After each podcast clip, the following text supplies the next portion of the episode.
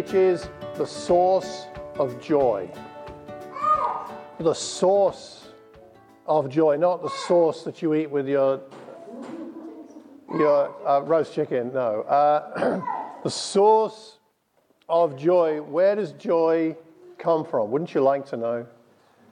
I mean, wouldn't it be one of those things that if you had your, if you had exclusive access to the source of joy, I think you would be a wealthy person if you could sell that on.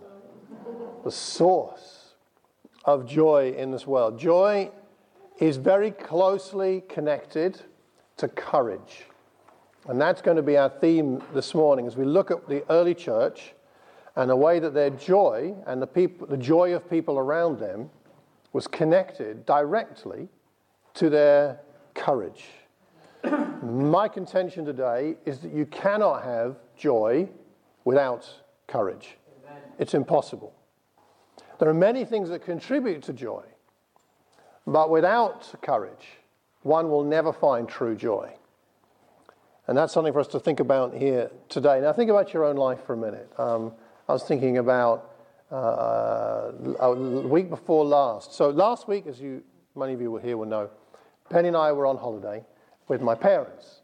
And we've been through that transition in life where we took our children on holiday, and now we take our parents on holiday. I don't, and we, well, it used to be my parents took me on holiday. Then we, anyway, you, you know, the various things in life that happen.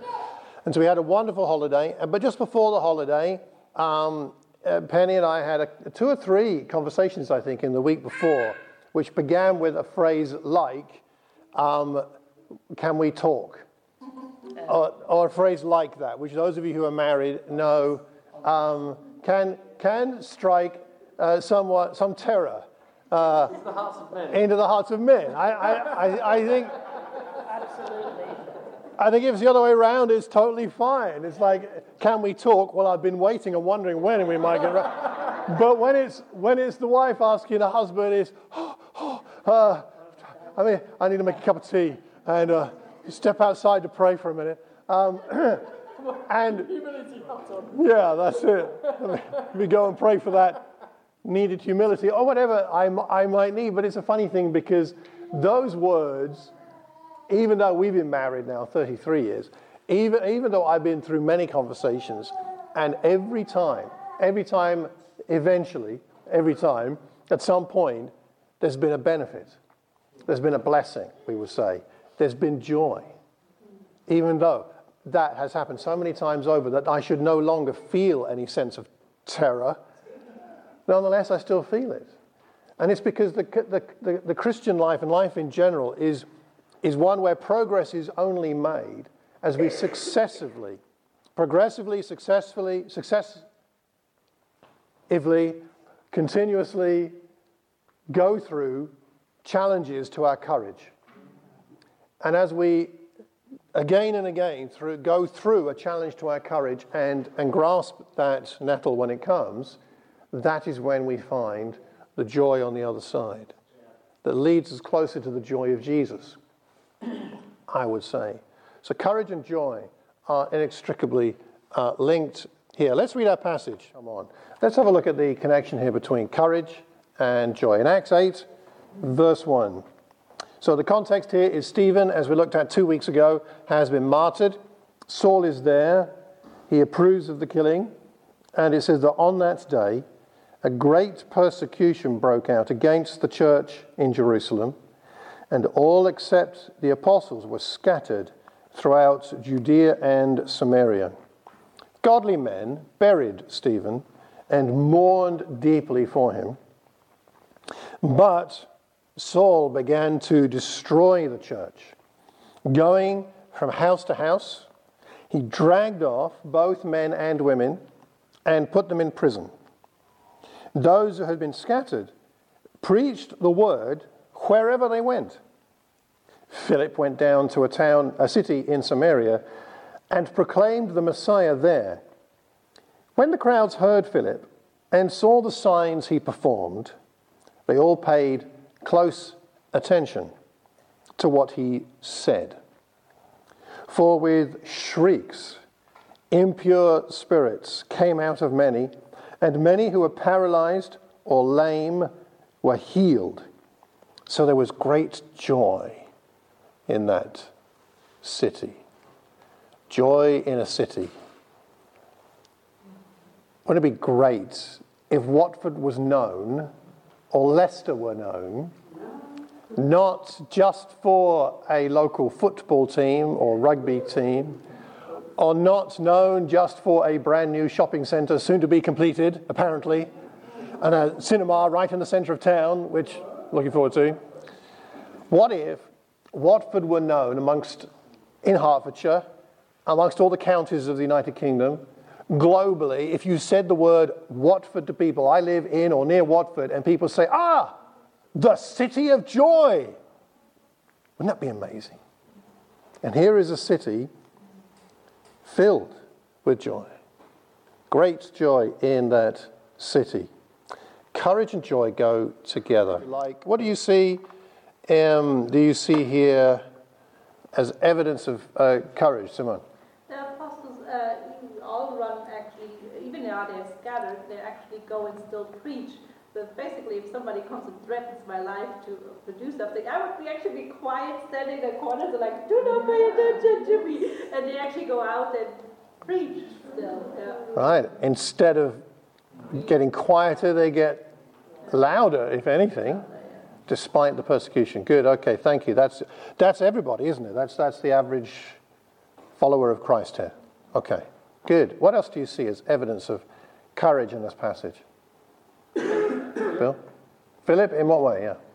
Well, he must have known about persecution sure. and, yeah. everything, but he still went out by mm. himself.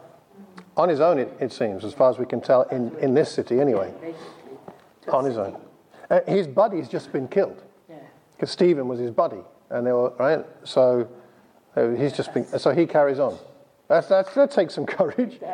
Right. Excellent. What else can you see? Anything else? Yeah, Dan said all but the except uh, all except the apostles were scattered. So the apostles were like extra, extra courageous. Yeah. They didn't even run. Yeah. That's why I'm staying right here. Can you imagine that? It, Saul is going from house to house. He must know where the apostles live, surely. I mean, it can't be hard to find out. And all the others are scattered, but they stay. I think that takes some courage to stick around, especially when everybody else has left. Okay, anything else? One or two other, yeah. So the men that buried Stephen? Now that's a good point. So what's the courage there? Well, they would be associating themselves directly with Stephen, make himself clearly very visible to the authority that has killed him, mm. um, and then mourning him. They mm. quite loyal to him, therefore they could be targeted. See, that's a really good point because mourning in our culture, often, at least in the UK, is often a quiet kind of a mourning, right? But some of us from other cultures know that mourning means loud expressions of grief and wailing, and you sometimes hire professional mourners to, to wail at a, at a funeral. And uh, to mourn in this context does mean to do this out loud. So they're publicly mourning someone who's just been martyred, which was actually also not permitted because Stephen is martyred under the auspices of people saying that he has committed a crime, and criminals you weren't allowed to mourn for. So they were breaking the law and putting themselves in danger of, of being associated with Stephen publicly and loudly, and so lots of courage um, involved there. Um, and one last thing might be the fact that Philip is preaching in Samaria. Why might that be controversial or a little bit dangerous for him? in Samaria? Anybody know? Well, Samaritans were not supposed to get on with everybody else. All right, the Samaritans had a long running feud with Judaism, yeah. right? A thousand year old grudge. That's a long grudge, and they were not, Jewish people were not popular. So they would have seen Philip not as a Christian, but as a Jew going into that place. So lots of courage um, in this place. And yet, what we find at the end of all of this courage is not um, any sense of bad feeling or shame or, or, um, or an overflow of fear, though there must have been some fear. What we see is a city filled with great joy. Now, in our lives and in our culture, it seems to me we have a few alternatives in terms of joy. For some, the elusiveness of true joy means that they search for other things to replace or substitute for joy. And that's just pleasure. And there's nothing wrong with pleasure. Um, we had a pleasurable time on our holiday, and uh, we ate some very pleasant food uh, and saw some very pleasant sights. And there's nothing wrong with pleasure. But pleasure is fleeting, whereas joy is enduring, isn't it? Something deeper, something more meaningful. Pleasure may be a part of joy, perhaps, but it's not the substance of it. So for some, it's a um, it's looking for pleasure. I think for others, perhaps the absence of joy leads to a cynicism, a settled cynicism. This world, this life doesn't have anything much to offer. A dark sense of purposelessness substitutes for joy, since joy seems to be unattainable. And perhaps that's why there are marriages that exist, but there's a lack of joy in them. Or there are friendships that exist, but there's a lack of true joy in that friendship. Or there are people who have children and are, in a sense, grateful for them, but don't feel a sense of joy in their parenting. And let's face it, parenting is hard and expensive. But it can be joyful, can't it? But is it, is it truly joyful? Or perhaps for those of us who follow Jesus Christ, there's, uh, it's, it's possible to be in a church community, but not sense the joy of Jesus personally. It's possible to hold a meeting and for there to be a lack of joy. It's possible to have a gathering. It's possible to have a what we would call a quiet time and miss out on the joy. Joyfulness is something that is promised for us. So, for example, in Luke chapter 2, verse 10, the angel says to the shepherds, Do not be afraid.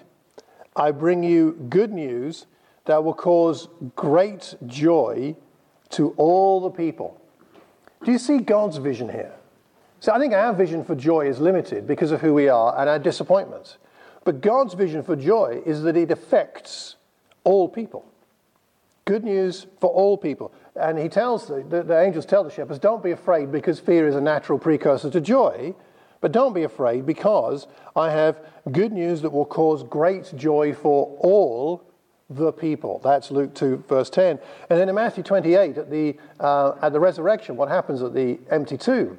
In Matthew 28, verse 8, the women hurried away from the tomb after they'd seen the empty tomb, afraid, yet filled with joy. Isn't that what the resurrection is meant to do for us? Give us a sense of fear. My goodness, what's that all about? And then fill with joy because of hope afraid yet filled with joy, and they ran to tell his disciples. God, I'm going to say this, my contention would be that God is a joyful being. He sees all the sin, he sees all the mistakes, but I believe he's a joyful being. Jesus was full of joy. Yes, he wept at the tomb of Lazarus, and yes, he certainly had unceasing sorrow in his heart over some things, but I think his basic nature was joy. Why would he attract so many people who are so needy unless he was full of joy? In Luke chapter 10, verse 21, it says this At that time, Jesus, full of joy through the Holy Spirit, not through his circumstances, not through some quirk of his personality, not because his parenting of his when he was a child was perfect, but filled with joy because of the Holy Spirit, full of joy through the Holy Spirit, said, I praise you, Father, Lord of heaven and earth, because you've hidden these things from the wise and learned, revealed them to little children. Yes, Father, for that is what you were pleased to do. He, God is pleased to reveal truth and to share his joy. So Jesus was full of joy through the Holy Spirit. That's one of the reasons I like to follow him. I mean, I think one of the reasons I like to follow Jesus is because he has the truth. And he is the truth and he is the way to God. But another reason I like to follow Jesus is because he was and is the most joyful personality and, per- and human being that has ever lived. I like being around joyful people. I mean, if they're too jolly too long, they can be a bit annoying, frankly. But I mean, but generally speaking, I would much rather be around joy filled people than around cynicism filled people. I, there must be a word for that. But, you know, I, would much, that's probably a German word with 16 syllables for it, but I, I, I don't know, I would much rather be around a person filled with joy. And it doesn't have to be loud joy. Joy can be a, a soft and a quiet thing. But wouldn't you rather be around? And Jesus is full of joy. In uh, Romans chapter 14, verse 17, the kingdom of God, what is it really about? Is it about managing sin? Is it about teaching judgment? What is it about? The kingdom of God is not a matter of eating and drinking, but of righteousness, peace, and joy in the Holy Spirit. Righteousness, peace, and joy in the Holy Spirit. We are all about the kingdom of God, trying to do our best to represent the kingdom of God, be part of the kingdom of God, bring the kingdom of God to other people. And that's bringing joy to people. Of course, if we're going to bring joy to other people, it necessitates that we have some of that joy ourselves. We're going to come on to that in a second. In Galatians chapter 5, verse 22, the fruit of the Spirit. What is the fruit of the Spirit? Love, and the second word after love? Joy. Love, joy, peace, forbearance, kindness, goodness, and faithfulness. Joy is a fruit, is part of the fruit of the Spirit, the Spirit that you and I received. We are designed to be joy filled people. We are designed to be people who enjoy joy and express joy and share that joy, the God's, God's joy through the Spirit with other people. There is a joy shaped part of us that God fills in when the Spirit comes in to live in us, which He has done.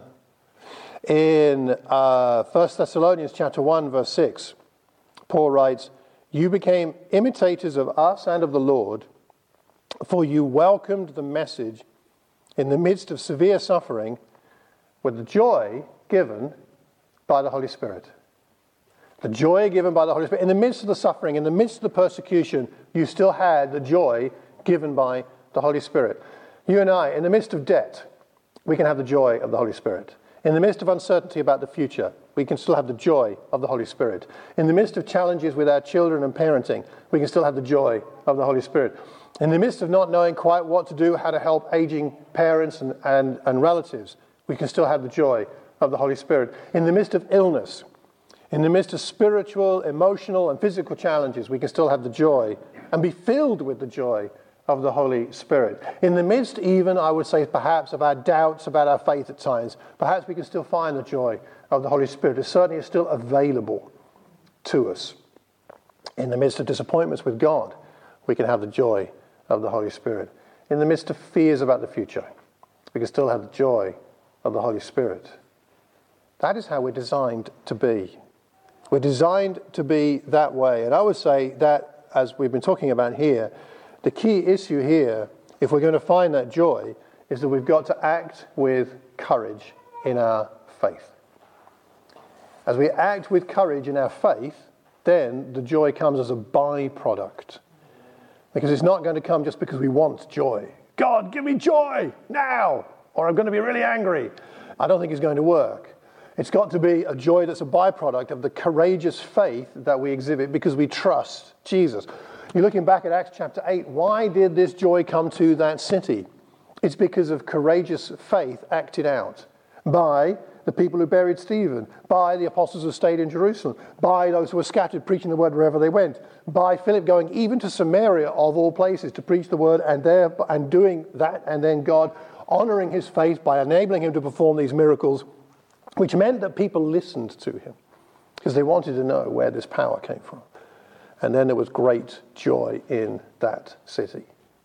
Because there was great joy in the lives and the hearts of the people that had been touched by Philip's preaching and teaching and actions. Jesus provides access to God's joy. That's how it works. But we need courage. Now, what, excuse me, what kind of courage and where does our courage flow from? Where does it come from? Where does Christian courage come from? Let me ask you this question. What would you say? Where does our courage comes come from? What helps us to be courageous in living out our faith? What is it that gives us the motivation, the inspiration, the impetus to live a life of courageous faith? What kinds of things? There's more than one thing. But what would you say are things that can help us to live our lives courageously by faith? Any thoughts on what would help us, or what does help us? Holy The Holy Spirit Himself. The Holy Spirit Himself helps us. Yes. Okay. What else? Uh, yeah. Gratitude, being grateful. Okay. Yeah, from what God has already done for us. Yeah, that's true. Hmm, ben? The example of Christians who've done it for us, that you can read in the Bible, but even amongst us. Okay. An example of others, whether it's a, a Gideon from the Bible, or Stephen, or Philip here, or someone we know personally, and the way they lived their faith. Yeah.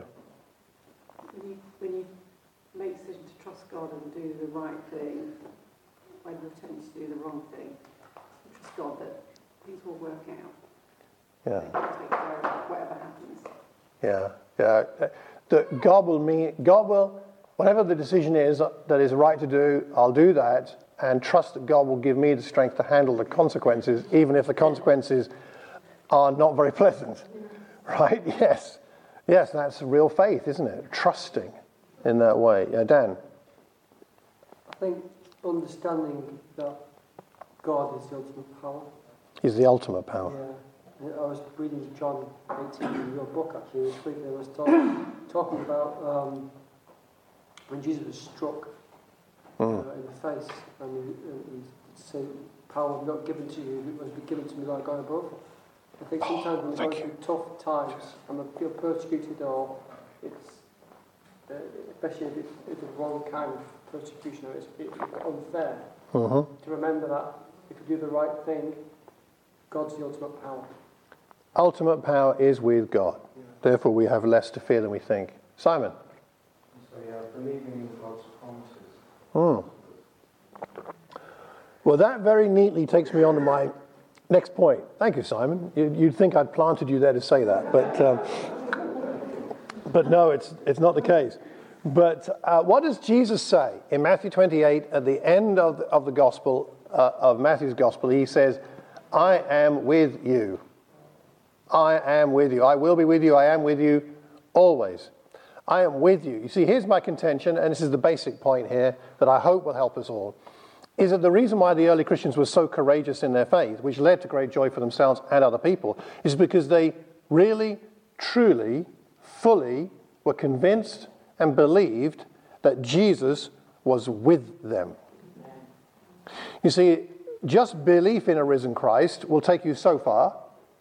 Belief that he died for your sins will take you so far, and those are helpful things to know and believe in. But what actually makes our Christian life a kingdom life is believing fully, wholeheartedly, that Jesus is with us as we go through our life. As we go through our morning, our afternoon, our, afternoon, uh, our evening, our day, as we go through our trials, as we go through our tough times, and as we go through the fun times too. But whenever we come to that point where courage is required to go further, Jesus is with you. It seems to me if the book of Acts tells us many things, but one of the, thing, the key things the book of Acts tells us, or at least perhaps shows us more than tells us, is that the early Christians believed that. They believed that Jesus was with them, accompanying them, actually really with them, not as a concept, not as an idea, not as a thought, but really with them, because Jesus lives. Isn't that the story of the gospel? It's not that he died and was risen and rose again and went to heaven. He died, was risen, and still lives. He ever lives to intercede for us, right? As, as Hebrews says. He lives to intercede for us. He lives to be with us. He lives. Jesus lives. The message of the early church was not Jesus rose from the dead so much as it was Jesus is alive. I mean, he was dead and is alive. And I, I know that for myself, I think this is the, the, the touchstone for me as to whether I really live by faith or not, is whether I really handle my challenges in a Christ like manner or not, uh, is whether I really am trusting that Jesus is with me in, in the midst of it all. And that's the promise. That's the promise, as you say, Simon. He is with us, and they believe that. He is with them. So therefore, they go and mourn deeply for Stephen publicly. They don't care because Jesus is with them. Certainly, their persecutors are around them, but Jesus is with them. And that's why um, they, they, they preach the word wherever they go, despite the fact that it's because of, of the martyrdom of Stephen, because Jesus is with them. Jesus isn't just in Jerusalem, he's not in the temple, that's for sure, and he's not in heaven. He's with them. That's why they do that. That's why Philip goes to Samaria, because Jesus is with him in Samaria. That's, That's why the miracles happen, because Jesus is with him, with all those um, impure people with impure spirits, the paralyzed and the lame. That's why they get healed, because Jesus is with Philip. And that's what gives us the courage.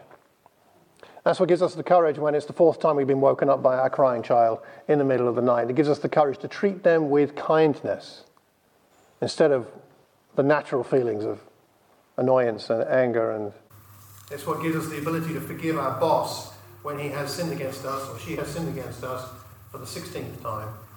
And it's why we forgive our work colleagues who don't, why we tolerate and forgive and give grace to our work colleagues who don't do what they say they're going to do when they say they're going to do it, which means that we have extra work to do. It's why we forgive our children, it's why we forgive our parents, it's why we share our faith, even though we've been doing this for the last five years and no one has shown a flicker of interest. That's why we love our neighbours even when they play the music too loud. It's why we get momentarily upset when someone cuts us off in the traffic, but then we remember that we likely have done the same thing, and as much as we would re- desire forgiveness from others, we must then offer it to others. But we do it again and again and again because Jesus is with us. We're reminded that He's with us. Communion, as Oge said, is so important because it reminds us He's with us. He's alive. So important. I am with you. Amen. So I'm going to leave you to think about a couple of things, and then we'll wrap up. Let me ask you this question for yourself to answer and myself to answer, which is this. Um, which is, in what area of your life do you need to show courage at the moment? Parenting and your relationships, your friendships, your marriage, your workplace, your neighborhood, uh, in your church community. Where do you need to show courage the most? You may say, oh gosh, I've got a long list. Okay, so, or maybe you, you can't tell, but then, then let me flip it around and ask you the second question. Is there an area of your life where joy is conspicuously absent? Is there an area of life where joy is conspicuously missing? I would suggest that that is at least one area where faithful courage is now needed. And if you exercise faithful courage in that area, I reckon that you will soon experience the joy of Jesus and the joy of the Holy Spirit. Where's the joy where the courage is needed.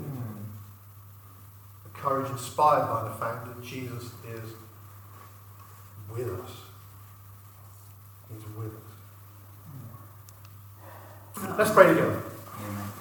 Father, we want to thank you for the example of our brothers and sisters in the first century and their, great courage uh, at facing certain kinds of fear that most of us may never face. But Father, we have our own fears, we have our own challenges, mm-hmm. we have our own areas where we struggle to experience the joy of the Spirit. And we pray, Father, that you'd help us to approach these challenges with faith in Jesus, knowing that you, Jesus, are with us in it, and trusting you for the outcome. And trusting you for the outcome, not that it all works out maybe the way we'd like, but trusting you, Father, for the outcome, that you will give us the strength to handle whatever comes, and that you will give us joy. You will give us the joy of the Spirit. And, and God, we pray that that joy will overflow from us to other people around us who don't know you, so that they can experience the joy of the Spirit also. We thank you for Jesus, and we pray in his very present name. Amen. Amen. Amen.